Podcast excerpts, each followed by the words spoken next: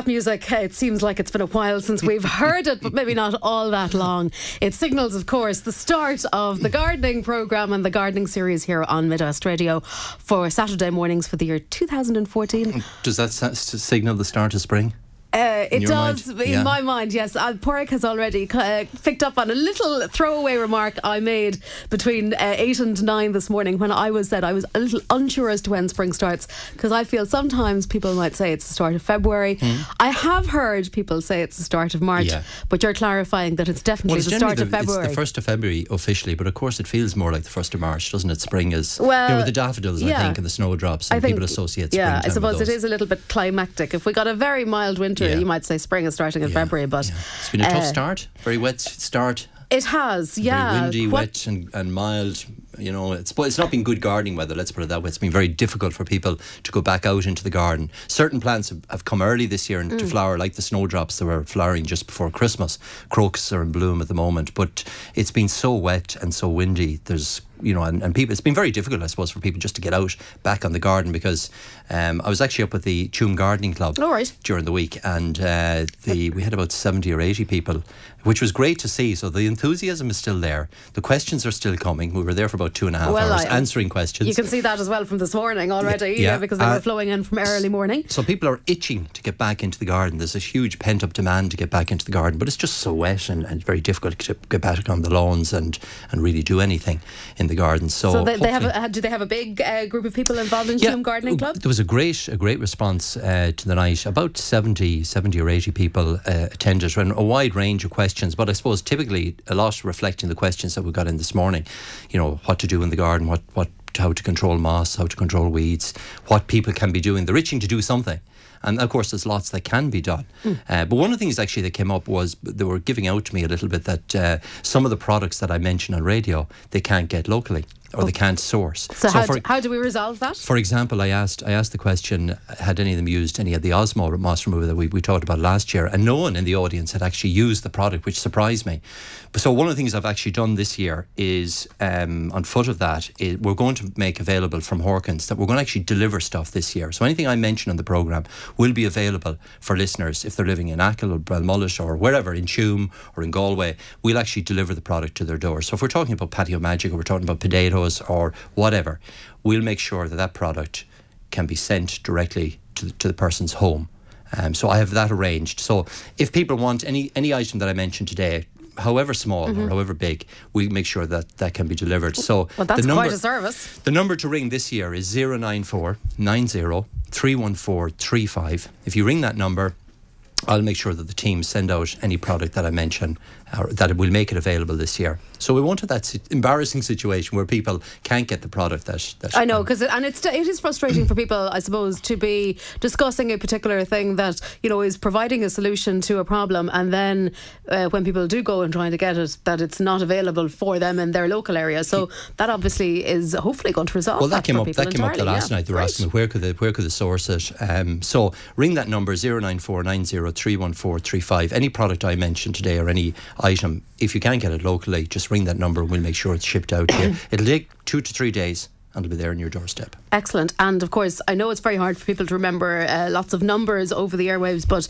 we will have that number here in the studio as well. So if it's handier for you guys to ring uh, here, we'll pass that on uh, if there's any confusion. Yeah, so and remember that the programme today is podcast as well, that people Indeed. can download it from iTunes mm-hmm. or also from Midwest Radio. So that's handy as well.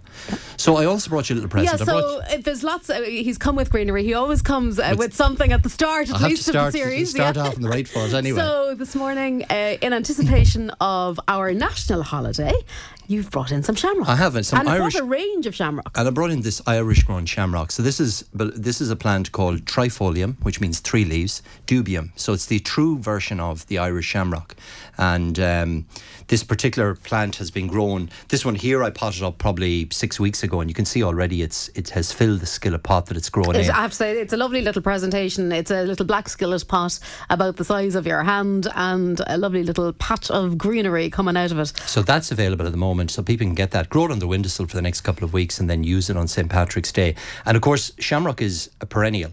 It's a plant that comes year after year. So if you plant it in your garden, it will grow year after year in that spot. Um, shamrock is in the family of clover.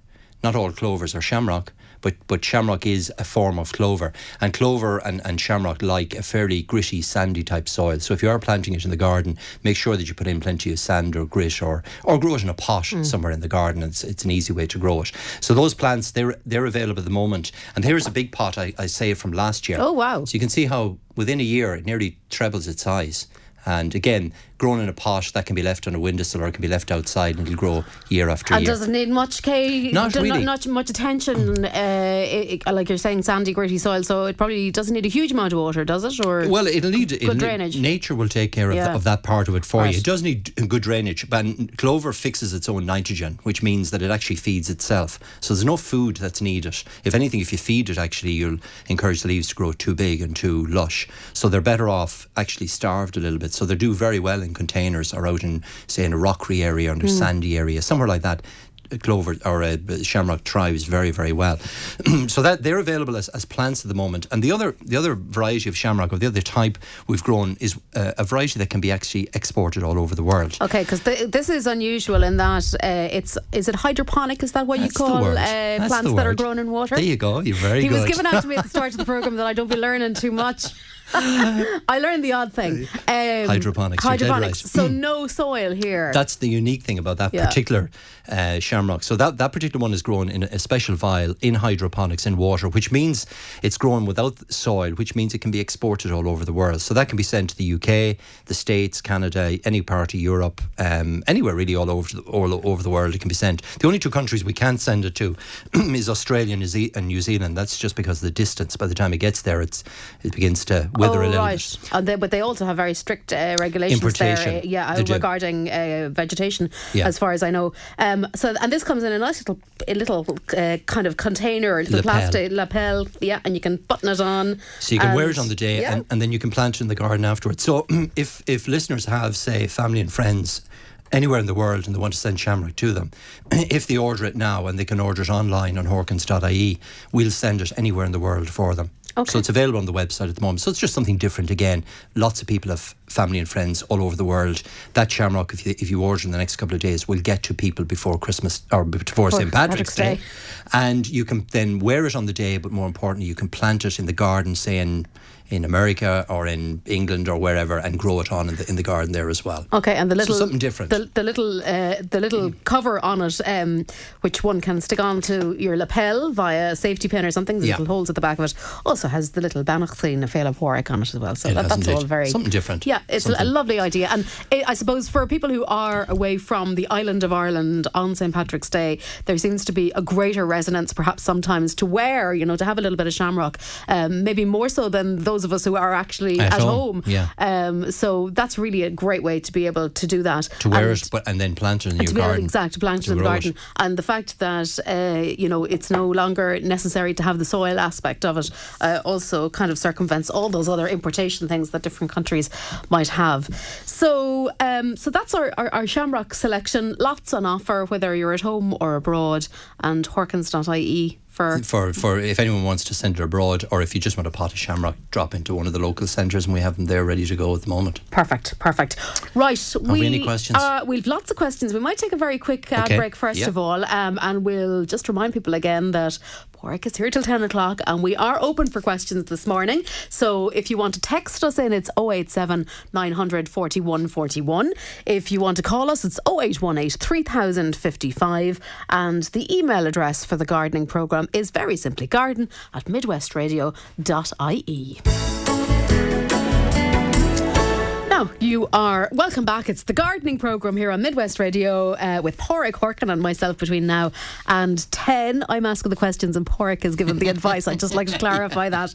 Now, we have a good uh, selection of questions, and I know um, it's a bit of a, like we talk about perennials, we have a perennial question on this programme, and it is called moss. moss. Yeah, well, again, it's. Um, we're going to touch on it. We're going to deal with it comprehensively this morning, and then we, yeah, might leave it for at least a couple of weeks because I know it's one that comes in in every, every single year. week we're on yeah. the programme. Well, yeah. particularly this year because again, mm. it's just down to the high level of, of rainfall and the mild conditions and high re- levels of rainfall favour the spread of moss, and that's just the, the perfect conditions that we had this year, where you have very very little frost very mild temperatures for the winter, the moss starts to grow in October and continues to grow right through the winter because the grass, naturally enough, has, has slowed down, mm. it has stopped growing, and moss sees that as, as, its ideal time. So, moss, you may have very little moss in September, and then you go back out in the lawn at Christmas or in January and February, and there's, there's moss everywhere to be honest, yeah. in every lawn this year. And I notice as well that lawns are very yellow looking at the yes. moment. There's well, a lot you, of that. If you think about it, plants, and this is one of the points I was making to the to the group in, in Tuam, that mm. the the amount of rainfall we had this year has leached a lot of the nutrient nutrients out of the soil. That constant rainfall. It's like pouring water on a on a house plant all day long. You're going to wash all the nutrition out of the soil. So plants are going to show not just lawns, but but uh, laurels and shrubs and plants in general are going to show a very yellowish colour this year because they don't have any nutrition. Mm. It's been li- li- literally leached from the soil with the high level of rainfall. So feeding this year is going to be of any year, it's going to be extremely important, not just on your lawn, but on hedges, on trees and shrubs, on herbaceous plants. Plants in general are going to need a very good feeding because the rainfall has literally washed it away. So feeding is going to be, on. so most lawns are showing that bright yellow colour, which is a, a sign that they're hungry. Hungry, right. right. Now lawns are very wet at the moment, and my advice really is to stay off them for about another two weeks. Let them dry up a little bit um, before you go tackling the moss problems. So leave them alone for another two weeks, um, and then apply the the moss remover, the uh, Osmo moss remover. So we, we featured that last year. And if you remember, we had a we had a number of, of the listeners try the product out, and you tried it. I tried well. it myself. I was one of part of that experiment. So it'd be interesting to look at your lawn this year and see what's the. I, I would expect some moss to have come back because just down to the the. Yeah, it's actually conditions. not too. I mean, it's a bit. I will say it's a bit uh, yellow looking because uh, you know the the, wa- yeah. the water has really just uh, ran through it, and I actually do have quite a wet lawn uh, where the the lawn is situated. But um, yeah, it's it's not it's not as bad as it was this time last right. year. Let's well, put it like go. that. Yeah, definitely. Yeah. And you can even see the quality of the grass is a lot is a lot better than it okay. was. Yeah. Well, that's and that's mm. what I would expect in most lawns. There will be some level of, of, of moss there. So how to get rid of it? Use the the Osmo moss remover. It was very effective last year. You may, it's a good idea to put a small dressing of lime onto the grass first of all. Leave it for a week and then apply the Osmo moss remover. That will kill the moss, but more importantly, it doesn't blacken the lawn. It doesn't give you that black appearance that sulphate of iron gives. Um, and you don't need to rake the dead moss because the moss withers after using the moss remover and dies back into the ground. So that's the great benefit of using it. The other thing you'll find is there's a very good fertilizer in it. So it'll actually feed the lawn and bring back the colour. So you on your own lawn could actually use the Osmo moss remover again, even though you've only speckles of moss. Yeah, uh, which, uh, yeah, because I definitely noticed that not only it definitely to tackle the, the moss aspect, but the colour, the greener yeah, of the, of the rich, lawn afterwards. And um, in comparison to my next door neighbours, I hope they won't mind me saying this, um, but and I know they won't um, but you could really see, see the, the, difference. difference yeah. yeah. So it feeds very slowly, but it feeds uh, it feeds you know very intensely in terms of the color is very very rich. It's very dark green. So really, the advice for lawns at the moment is stay off them for the next two weeks. Do apply then the Osmo moss remover. You won't, you don't have to rake it. It'll take about two to three weeks for the moss to die. The, the, the fertilizer will kick in over that period, so you'll get that nice greening effect, and the moss will just wither away. Um, any bare patches that you might have, need to be reseeded. So anything that's kind of anywhere bigger than say a saucer, the side of a, a, a, typical saucer, you would need to reseed those areas. So a little bit of patch magic, which is a product you can get, which is a mixture of lawn seed, fertilizer and compost all mixed together that you simply just brush into the bare areas. That'll germinate through March and start to knit into the lawn again. And that's really all you need to do. The the the uh, moss from the Osmo moss remover will, will do the feeding for you and get mm. rid of the moss. Um, for moss in other areas, say you've got moss on tarmac macadam slates, tiles, patio areas, tarmac areas, those sort of areas on walls. The hard areas. Hard surface areas. Mm. use the patio magic. Again, that's we find it very successful. Um, it works. And you can actually do use that now if you wish. Patio Magic on hard surface areas t- on a dry day. So tomorrow, for example, is we're, we're promised a dry morning, or this afternoon, if it's dry for an hour or two, the Patio Magic will work within seven days. So if you apply it today, by next weekend, the moss will have died away. Okay. And there's no raking or brushing or anything needed. You just apply it to the area, and that eradicates the problem. Great stuff. So there are the two options, There's- and, really. you- and remember, if you can't get those products, just ring that number 09490314335 and we'll make sure we get it out that- to you if, you if needs be. Perfect. Um, so hold off on just to recap. So we're going to hold off on the on the grass end of things for the Yeah, minute. I would just, because it's still a bit, it's still a bit too wet, really, isn't very it? wet. No, yeah. there may be listeners that the lawn they're just in a okay, particularly good yeah. area and it's well drained and they can get out there. But in general, most lawns you're better to stay off it until the water levels. You'll know yourself when you actually just stand on the lawn. If it's squelching, get off it. If it's not, then by all means you can actually apply the Osmo moss remover now. Like if you wish, if your lawn is ready to take it. But in most lawns.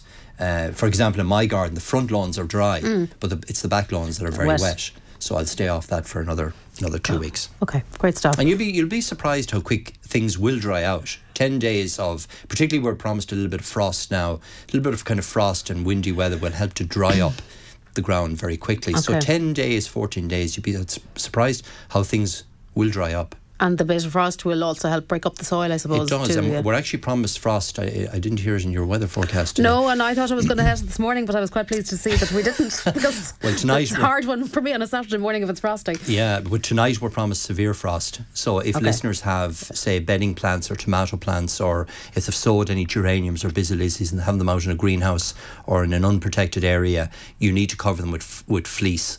With, with garden fleece just to protect them. So there is frost tonight and I think Sunday night. So any any delicate plants that you might have out that might be frost sensitive, which really at this time of year will be things like seedlings or young tomato plants. If they're out in your greenhouse or polytunnel, make sure you cover them.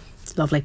Okay, we're going to leave Moss there and uh, to our Ballaghaderreen gardener who advised us not to get too bogged down in the moss this morning. And remember, if, Yeah. if people need advice on it, go on to our website, horkans.ie.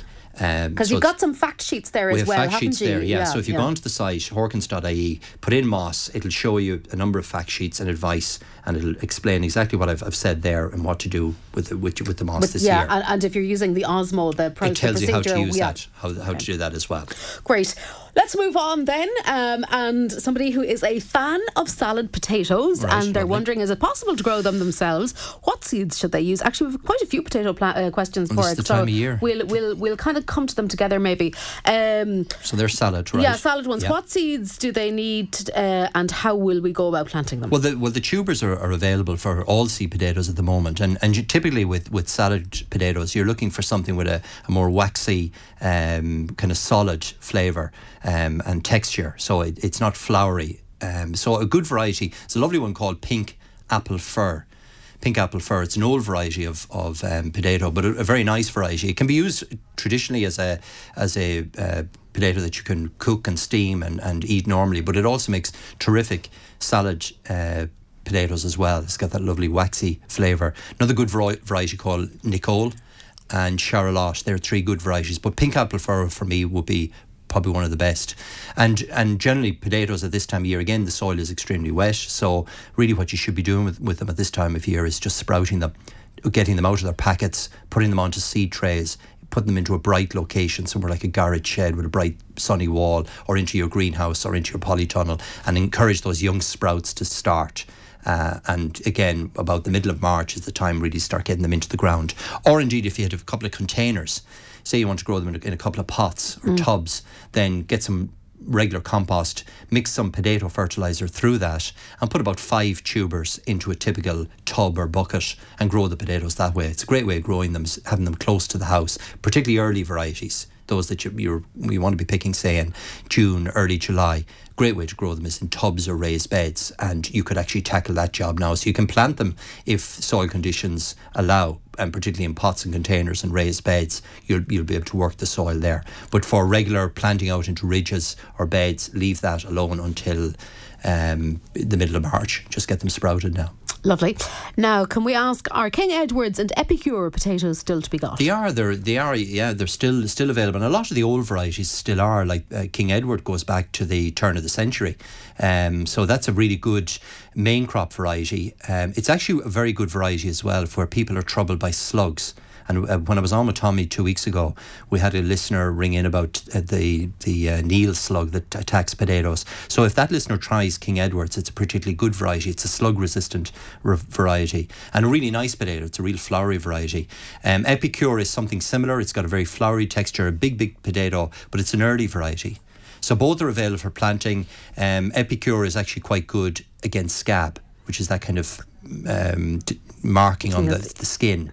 So it, it, it, so again, if your soil is um, if it's susceptible to scab, then try the Epicure variety. It's a really good early variety, big potato. Actually, the two varieties work very well together because Epicures come in normally about the first week of July, second week of July, and King Edward's is a late main crop variety. You're harvesting it in October, September, October. Okay, so you're period. spreading out exactly. your harvest. Yeah. So exactly, and they're both. The, the, listener obviously likes a flowery spud because they're uh, they're real flowery varieties and very big yielders as well. So they're they're not around, I suppose, for hundred years for, for, for nothing. For, for nothing. so they're so they're still available. Very very good choice, particularly if you're yeah. if, if slugs are a problem. The King Edwards would be highly advisable. And the Epicure, if you if, Epicure for, for, the scab. For scab, and if you want something early and you want something with a really good yield. Or sometimes people like to eat the skins. I'm a big skin eater of potatoes, yeah. and uh, it's nice if you have a nice, decent skin on it. You know, yeah, and, and well, threatened by something else. Yeah, and particularly on the early varieties, the skins will be very thin, so they're yeah, you know. Uh, a listener got a lovely red type of potato last year, Pádraic, in Horkans. It grew very well in the raised bed. The skin was red, the flesh was white. white. Could we ask the name, please? Well, there's, there's two that come to mind. The first one is uh, Satanta, which I would have featured here last year, and particularly because it's it's particularly good because it's um, blight resistant. So it's a, an extremely, it's probably the best blight resistant potato uh, on the market today, Satanta. Um, so you don't need to spray it at all. It's red. It's actually, um, the parent is rooster. Ah, right. But unlike rooster, the, the, the actual flesh then is white. So the skin is red, but the flesh is, is white, and it's it's a really nice variety.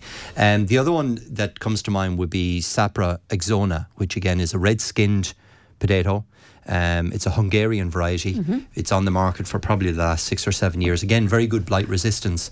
Um, and again, a white flesh. So either of the two, but Satanta for me would be a better potato. Try that one again. It's it's really really good. And another listener um, is welcoming back the show. Thank good. you indeed. Um, and in just in general, a good early potato that they can grow in pots. So we've had salad potatoes. We have the ones that are resistant. Right. We have the red ones. Okay. Uh, so just a general early potato. Well, if you want a, a couple of good early ones, and I suppose the great thing about the earlies is that they mature very quickly. They're suitable for growing in pots, containers, raised beds, or out in the garden soil. Um, as you said, you can eat the skin and all. The, the skin is so thin on mm. the varieties, and they've got that beautiful new potato taste. That you know, that really lovely early potato. So for me, the best are Sharps Express, which again is an old variety, super flavour. Red Duke of York, which is a lovely, lovely variety, great flavour on that as well. Orla, which is an Irish variety, and Colleen, both Irish varieties which are blight resistant and, and really nice. Um, they're they're and Epicures, of course, as an early as well. But they're probably then the other one that I really like in particular. It's a second early is one called British Queen, which is very very flowery. It's the, it's the potato you see sold on the side of the road, the Wexford potato. Right. In they normally sell it about the middle of June, June late yeah. Yeah, late June, early July, and it's a second early, so it's coming in just after the others, about two weeks later. But a super variety, balls of flower, you know, nearly bursts when when, when yeah, yep. it's that type of variety. So Orla Colleen, Duke of York, Sharps Express, um, British Queen, go to your local garden centre. They've got them in in available at the moment.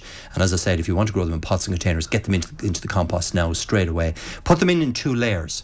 So if you put them in a pot, put a six inches of, of compost with a bit of potato fertilizer, put in three tubers, put another six inch layer of compost on top of that, another three tubers, and then on the very top of the container, plant maybe a few salad things like lettuce or something that'll be quick to mature. So in and leave the pot outside on your patio somewhere bright and sunny. Mm-hmm. Um, nature will look after it because it'll get enough moisture and and let it grow on and you'll have lovely lovely potatoes to pick in late June. Mid June, probably from mid June onwards. And of those varieties that you've just mentioned, which is your favourite? We've got no, no, no but is there any ones in particular? I know you mentioned Epicure for heavy heavy cropping potatoes. Well, epicures are terrific. That's probably the best heavy crop.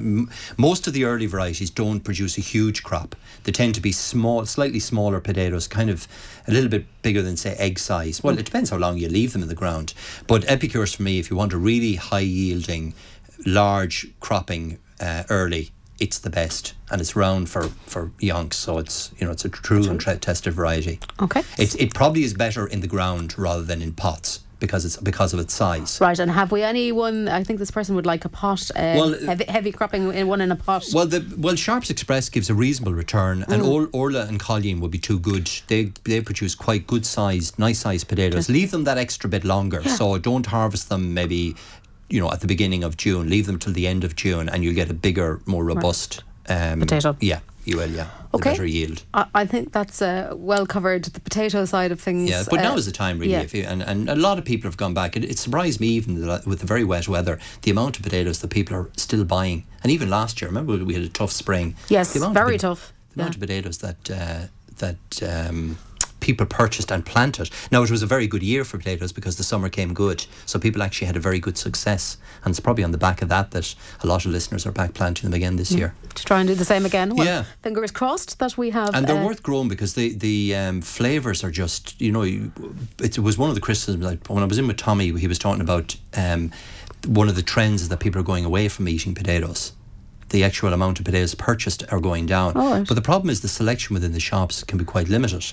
You're limited. This, well, this uh, that's actually very true because yeah. uh, in our house, uh, some people like a particular kind of potato, and nearly nothing else will do. And then when you go looking for them, they're not always available. No, and and, and the and the selection is maybe only two or three varieties. That's it. Yeah, and it, it tends to be based on things that will store well and look well, rather than on flavour. So a lot of the varieties I mentioned there mm are old traditional varieties, but the flavours are superb. You will not get, taste them in. You won't see the likes of Sharp, or very seldom you'll see the likes of Sharps Express or Duke of York available in shops to buy. As well. I don't think I've ever seen them, to be honest. Yeah, yeah. you know, you get yeah. British Queens, all right, yeah. and you get Home Guards, but so it's worth trying. Grow okay. a few of them.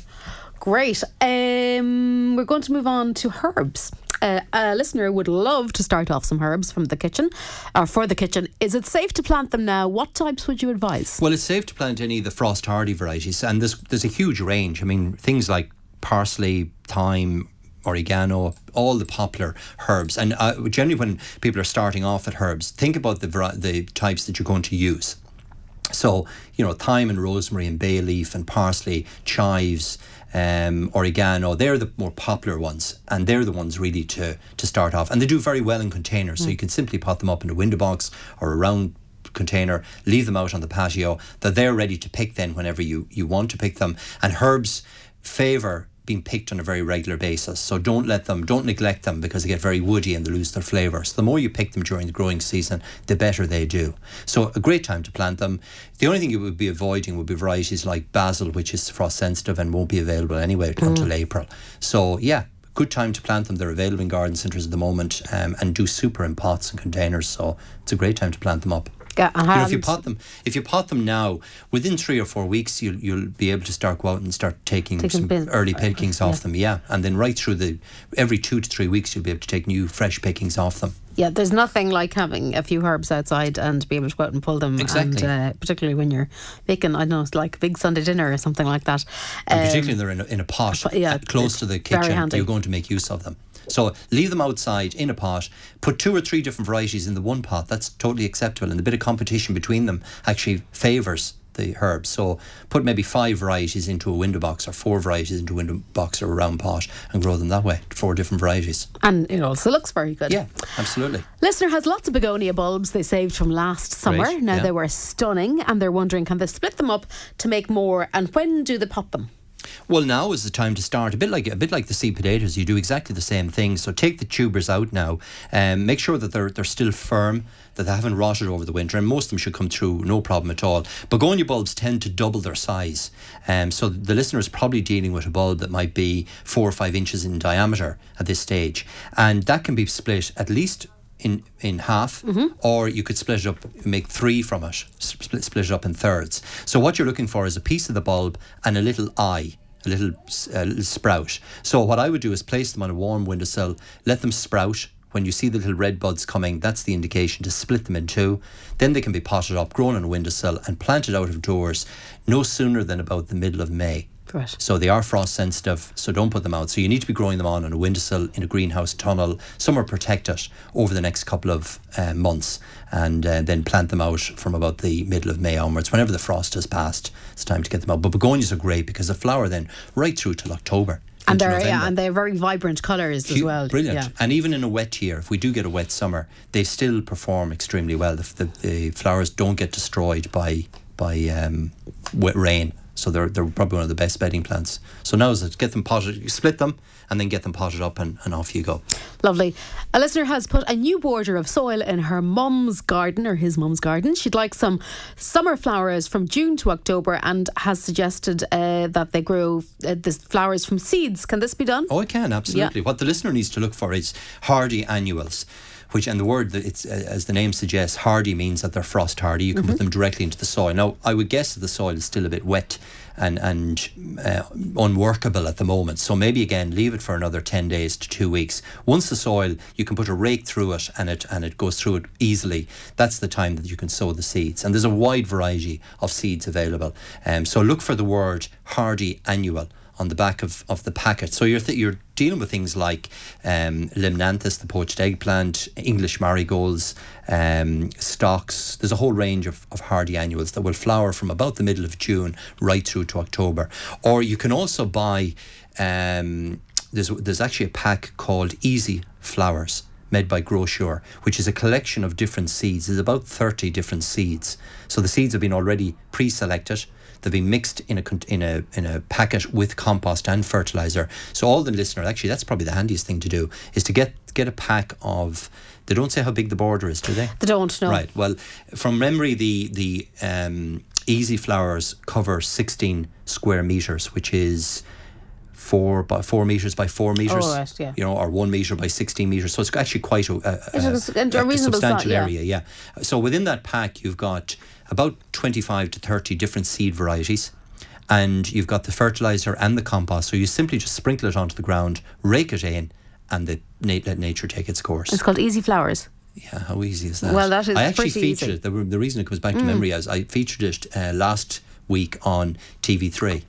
I showed that there's actually two packets, mm. one a very vibrant colour and one more pastel blues and whites and pinks as a collection. So that's probably the easiest thing. So leave it for two weeks, rake the soil over, get yourself a pack of easy flowers, sprinkle them onto the area. the seeds will take about three weeks to germinate, and they should come into flower from about the end of May, early June, right through till October sounds, this year. Sounds perfect. And that's exactly what they would like, June so, to October, if well, possible. There, well, that's yeah. they'd be ideal. Well, most of the summer bedding would go right up to we get the hard frost, and that'll be October, early November. Okay. So look for that one. Easy flowers. It's it's made from Gro-Sure, and it comes in in a pack, and you so simply just, just sprinkle, sprinkle it on, on, spread it over the area, and rake it in. We're going to take a quick break on Easy Flowers and uh, come back to more questions after these. No, you're very welcome back, Pádraic. Um, just as we were talking about the old Easy Flowers, there yeah. somebody uh, has texted in. They're wondering, can they get them uh, from the garden centre? Can they be delivered? Oh, they can. We can send those. We can post those out. So if the listener wants to ring um, 09490 31435, we can post those out to them. No problem at all. Just oh. ring that number and we, that'll be dealt with. Great stuff. Um, now, a little technical question here, um, which I think has a fairly easy answer from a gardener's point yeah. of view. Um, so, not to get bogged down in this either, but what are the new changes to legislation in relation to the application of chemicals, example, Roundup, fungicides, insecticides, and uh, will they be able to get them in Horkans um, or is is is it more complex or well, what, what's the story? The department are bringing out new legislation, and rightly so, to control the use of professional products. So things like Roundup in, in Roundup Bioactive or any of the sprays that typically farmers or landscapers will, will use. Um, for the for the gardener, it's not going to make any difference. Right. So if you're using ordinary garden chemicals, ordinary garden treatments, you know things like rose clear and the typical ones that our gardeners would be using, this, the legislation doesn't apply to them. It's only if people are using professional products, those that would be used by farmers. So those in in litre size or bigger the legislation will apply to, and, and people will be expected to have either uh, professional status, as in they have to be a landscaper, or they have to be a farmer with a herd number. Okay. So it'll really, it'll probably so apply more, about from a commercial point of view. Yeah, really. it'll probably apply more to, to the to, to co-ops and to hardware stores that are selling right. to people that might be in but for gardeners using your typical rose clear or your slug pellets, your tomato feeds or anything like that, you just stick with what what you've been using. Yeah, and I suppose really the retailer will know They'd at the end you. of the day as to whether you can purchase that particular product exactly, or not. Exactly. That's because you'll have to have your yeah, herd number or whatever for, it is. But for most gardeners, they any of those packs are generally too big they're yeah. too large and, and they stick to the, the regular sizes. Okay, great. Hopefully that answers the question. And we might pass that information on and maybe it can get addressed in another way, maybe yeah. from the commercial point of view or from uh, the agricultural side of things uh, elsewhere um, on one of the other programmes. Now, can we plant garlic now? You can, yeah. Garlic is actually one of the plants that should be planted early, as early as possible. Um, so, you know, depending on soil conditions, but if your soil is workable, certainly you can plant garlic and it will tolerate a fair bit of wet ground anyway. So, yeah, get it into the ground as early as possible. The alternative is to pot it up. You know, when you buy the cloves in the garden centres, you just split them up as you would for cooking. So, one garlic clove will make five plants, and you can put them into small pots, grow them on the greenhouse or the tunnel for a couple of weeks if you wish, and then plant them out into the garden. Or if the work soil is workable, then put them straight out. The, the frost hardship won't affect garlic. They're as it's hardy as anything. Real old tough plants. Yeah, yeah. Uh, um, here's a question on roses. There's one or two on roses, and actually somebody rang me yesterday as well uh, for a question on roses, which is similar to this one. Wasn't forgetting about it, I promise. Um, the listeners have roses, and they're still budding. Yeah. So people are wondering, should they cut, cut back roses at this stage? Yes. Or what? Yeah, what, and, what that, do we do? That's been a feature this year mm. with the hmm. mild winter. A lot of roses have continued to flower. A lot of them have held their foliage through the winter yeah, period. and actually, my my caller yesterday had one big rose with a, one big bloom on it. Right. Now I think it's just a single bloom. Yeah. They're, they're wondering what what do they do there? Well, all they do is enjoy the bloom let it flower. But roses need to be pruned and they need to be pruned quite severely. So, and the fact that they're kind of sprouting into growth often worries people that if they cut that out, will they reshoot again? Right. And the answer is yes, they will. So cut them hard back. So if you've got your typical trumpeter or Korresia or your trip, your typical rose in the garden, rose bush, flower carpet, for example, or any of the typical hybrid teas or floribundas, you need to be pruning them back. That's a job that can be done this weekend even with the wet ground, you can go out and prune your roses, tidy them up. Um, so shorten them back to within a foot of ground level and uh, dis- disregard any new growth or any flowers that might be on them. So tidy them up, firm them in as well because a lot of roses have got wind rocked this year. And in the next two weeks, you want to be putting on your rose feed. So get on your your uh, sudden impact uh, fertilizer and give the, ro- the rose a bit of a boost and get it back in good condition again. Okay, so get busy. That's a job yeah, definitely pruning, that we can like do. Pruning, yeah. you know, that's something I covered that extensively uh, with with the guys in Tuam, and there was great interest in that, and it.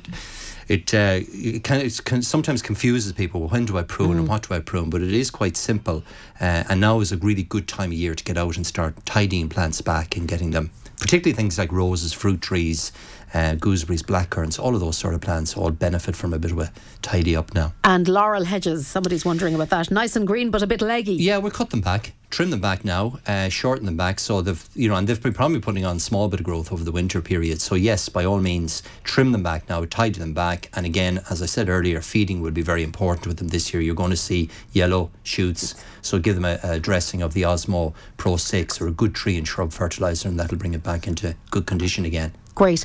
Now we're going to stay with laurels for a second. Um, somebody has Portuguese laurels. Well, they're wondering about Portuguese laurel hedge on a south facing wall. What fertilisers should they use? How close should they plant them to the wall? And are they slow growing? Thomas, yeah, good well, morning. Well, first of all, they're, they're relatively slow growing compared to other laurels. So your typical garden laurel will put anything up from, as you know, from a foot to 15 inches or 18 inches per year. But Portuguese laurels are great because they grow about six inches per year. Now, the fact that it's south facing and it's against a wall, you might expect a little bit extra growth per mm. year because it's so protected and so sheltered. Um, so first of all, they're relatively slow growing. They're evergreen. It makes a super hedge, a really great hedge. I would keep it out from the wall for about a metre if you can spare that bit of space right. because you've got foundations there at the base of the wall and you want to give the plants enough of a root run to, for them to do well so keep them out at least a metre from the wall itself the easiest thing if it's a run is to spray that area off the, the ground area off with a bit of weed free 360 um, and that can be done on the next dry day. That will kill the, any grass that's there within a week mm-hmm. and then the Portuguese laurels can be safely planted into that area. When you're planting them I would use the Seamungus fertilizer. It's very good. It's an organic seaweed and um, chicken manure based fertilizer, very good for when planting plants. So put about a handful, handful and a half of that in to each planting hole when you're planting the Portuguese laurels, and keep the plants around two feet apart. Would be a good spacing for them to knit in together. So a meter out from the from the uh, wall, mm-hmm. spray off that area uh, with a bit of the weed free 360, leave it for a week, and then dig the soil, put in your plants, put in some Seamungus fertilizer, and that's all you've got to do. And the idea of spraying the weeds off is that it, it stops the grass growing up around the base of the plants during the growing season, and it also won't rob the fertilizer that you're adding to the plants as well. So you're starting with a nice clean foundation, and the weed free 360 doesn't contaminate the soil. So, so you can plant, so you can plant within a couple of well, yeah. Wait, wait for the grass to die, yeah. but you can plant effectively straight away. Yeah. Excellent. Uh, a listener has an apple garden. They Great. don't want to sow a lawn underneath the trees. Right. What could they just set instead? Well, well, first of all, I suppose the there's no harm in sowing a lawn if, if they wish. Some people worry that the grass might take from the apple mm. trees, and it, it won't really. Um, so you can do that, but if if you don't, because the, if you don't put a lawn in just for the maintenance point of view, good idea is actually to plant, which I've done myself, is put in other fruit trees at the base of the apples. So, for example, rhubarb would work very well, gooseberries uh, some of the dwarfer blackcurrants, blueberries would work very well. Um, so kind of the shorter, bushier fruit. So you have your apple trees with a nice clean stem of maybe three feet mm-hmm. and then branching out. And then underneath that, you plant in other fruit trees. So it's very good use of, of the space of both. And also then when you're treating the apple trees, say for, it's, it's advisable to give them a treatment to keep any bugs or any uh, disease off them you're also treating the other fruit trees as well. So it's a very good way of kind of keeping the fruit together in one location. So that's what I've done myself, and I find it very successful. Just uh, maybe a dozen apple trees, and then round the base of each of them, plant a collection of say three or four gooseberry plants, yeah. three or four blackcurrant plants, some blueberries, whatever, strawberries if you wish, rhubarb. And you might think that, the, that they'll take from the apple trees, but they won't. Right. And they, the apple trees won't uh, block light or anything like that? No, no, yeah. no, no, they won't. No, right. no, eh, because you're going to be keeping most of the apple trees, the modern apple trees, are fairly well behaved. They don't get too big, right. they don't get too gangly. You'll be doing a certain amount of pruning on them mm. anyway. But mm. no, they won't stop the light um, to get into the bay. No, no, no, no, okay. no, no. And it means when you're feeding the other fruit trees, you're feeding your apple trees as well. It's a really good way of companion planting. Is that a good word? Oh, that's lovely. Nice yeah, word. that's a really nice word. companion word. planting. Right. And you've got all your fruit together. When the bees are in around pollinating the blackcurrants, they're visiting the, the apples. You know, it's it's a good way. So everybody's benefiting. Everybody's happy. That's the way you want it. Uh, listener has apple trees as well, all di- all different varieties.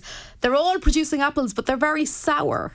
Oh, that's well. It depends on the varieties that they're they're using. Yeah. Um, I mean, some really well looked after. They say. Okay. Well, it's it's unusual that the apples are going sour. Uh, like the the apples, like any other fruit, they get sweeter the longer they're left on the plant. And you know, for most apple trees, when you're harvesting them, the trick is to lift the apple, and it should come away in your hand fairly readily. Not to pick them too early, because any apple will be, if it's picked too ripe, yeah. will be tart. Um, some of the, the kind of best flavoured varieties, if you want something really kind of sweet apples, um, Beauty of Bath is a very sweet apple. James Grieve is a really good one. Uh, Egremont Russet would be one of my favourite apples. Green Sleeves. So any of those varieties produce well tasting apples. There's nothing you can do apart from allowing them to ripen properly to improve the flavour. Yeah. So really at this time of year, what I would be doing with apple trees is pruning them back, so giving them a, a taking back any kind of whippy growth they made last year, feeding them with a high potash feed, because potash is the element that encourages flowering and fruiting in plants. And then as they come into leaf and after they go out of flower, give them an odd treatment of something like rose clear or uh, any fungicide just to keep any bugs or pests off them. And that's what you've got to do. Okay. A listener is wondering, Martina, good morning. How do I feed hydrangeas that hardly flower? Uh, there's They're over 30 years in age. Right. Uh, they used to throw turf ash on them or at times cattle or horse manure. Yeah, well, the horse manure and cattle manure will only encourage a lot of leafy growth. Okay. Right? With hydrangeas, you want to encourage lots of blooms, lots of flowers. So you want high potash fertilizer. Now, the wood ash that was the turf ash, yeah. The turf ash, mm. right? There'll be a certain amount of potash in that, mm. small, very small element. So what I would do is actually get a, a tub of sudden impact. It's a really good fertilizer for all flowering plants. It's normally used on roses, but it's excellent on hydrangeas, fuchsias, uh, anything that blooms um, it's really good on. And you'd apply that at this time of year. And for a 30 year old plant, it's a very established plant, you'd reapply it then in May as well. So give it two very generous feeds. And that the element in, in, in sudden impact, the potash element, will bring that plant back, back. into flower. Okay, yeah. great. So it's probably just that it's getting too much nitrogen and not enough potash. Well, well, if you're using a lot of, mm. of farmer manure, like there, it's great for potatoes, for rhubarb, anything that you want lots of leafy growth organic matter is fantastic. Or when you're planting plants initially Mm. to get them growing, say for the Portuguese laurel hedge, you know, some organic matter is great to put into the trench when you're planting it. But in terms of feeding plants, and particularly where you want flowers, Flowers. potash is the element that you want to encourage. Now, somebody's wondering about green polytunnels. Are they good for growing plants, or what would the advice on polytunnels Well, be? uh, polytunnels generally the better tunnels are. Um, the reason they're green is to give a certain amount of shade. Okay, and But does that have a negative effect then in terms of the amount of light you it get It does in? at this time of year. Right, yeah. It does at this time of year. So generally, I would advise the like all the growers would use the, the, the polythene, the proper cl- clear or it's kind of a milky color Mm-hmm. polythene to grow the plants in. We generally don't get the light levels in Ireland to cause to, to, to need for the necessity of shade. If anything, um, you know, you want to kind of, kind of keep the cool temperatures. So I would favour a clear, like a greenhouse. I would favor favour a clear polythene tunnel. That's what I use myself. Find it terrific, um, and never have a need to shade the plants. We never get that intensity of sunlight that's going to damage the plants through a polytunnel. So I think you'll find those better. Now, the, the green tunnels will be good for shade loving plants. So if you have things like camellias or rhododendrons or something you might want to put into them, but in general, you're better with a clear tunnel. Oh, right. For, for things like tomatoes or geraniums, things that want good light levels, fruiting plants and flowering plants, hanging baskets, for example, you're better with a high level of light intensity. And for listeners that have even clear greenhouses or, or polytunnels, they often get a bit of algae or moss on them. It's often a good idea to treat that, to get that off, to wash that off, because that again is taking the light from the, the plants. Okay. So the, the more the brighter the light, the better the light getting into the plants, the better they're going to do. Very good. Um, we'll probably finish on this one. Um, my garden is badly flooded. I've access to a lot of sawdust. Would it do any harm to spread it on the garden? No. No, No, no, not, don't not advisable. No, no, Yeah. don't. No, It- what what sawdust would do by adding sawdust, it would actually lock up a lot of the fertilizer while while it's breaking down. It would actually take nitrogen fertilizer from your your um, from the soil. Yeah. So no, it's it's not going to be of no no. Just It'll just be make it worse. Wait, patience, two weeks. You know, It'll- you'll be it'll go. amazed how quickly Right. there'll be a day you'll walk out and it'll just be, you know, it'll have drained away. So, uh, no, that's not going to solve the problem. You know, you could consider when things get drier in the middle of the summer, putting in a couple of uh, little land drains or areas to help with the with The the, drainage. With the drainage, Yeah. but no, water, uh, sawdust won't won't, Won't add any benefit. Right. In fact, it will just do the yeah, opposite. it'll lock up. Yeah, yeah. Okay, great.